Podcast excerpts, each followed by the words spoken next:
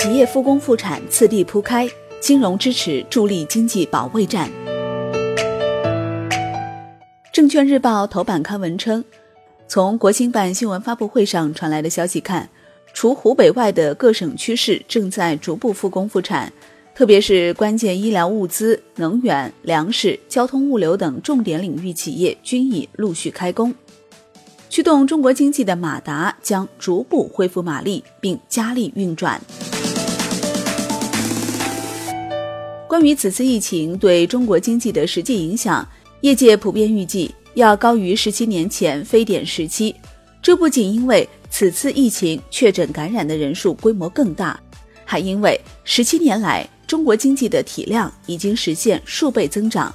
如同前进中的巨轮急速制动对船体运行系统的考验和伤害，自然不是轻量级航船所能比拟的。从另一个角度看，也正是有足够体量的经济底气，有不断完善的治理体系，在局部停摆、整体保持稳定之间，可以达到一种平衡。中国制度优势也再次得到彰显，在战略上藐视病毒，在战术上仍然要重视防控。自一月二十号开始，疫情防控战役打响，至今已经二十余天。从数据上看，湖北以外的新增病例多日连续下降，显示举全国之力，上下一盘棋的防控措施初步显效。此时复工条件也初步建立，尤其是民生领域企业已先行恢复生产。二月十号的数据显示。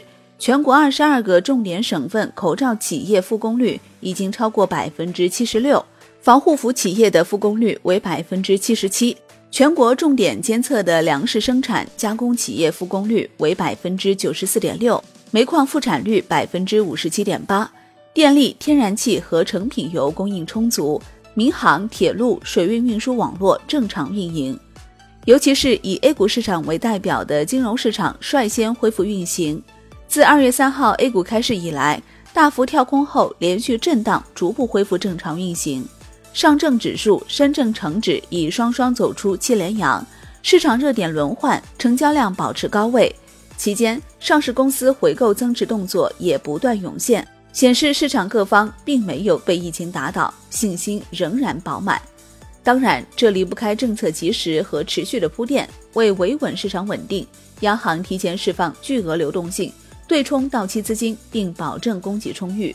此外，人民银行会同财政部、银保监会、证监会、外汇局，二月一号联合出台了三十条政策措施，要求银行、证券、保险等各类金融机构积极改进金融服务，保持金融服务的连续性和便利性。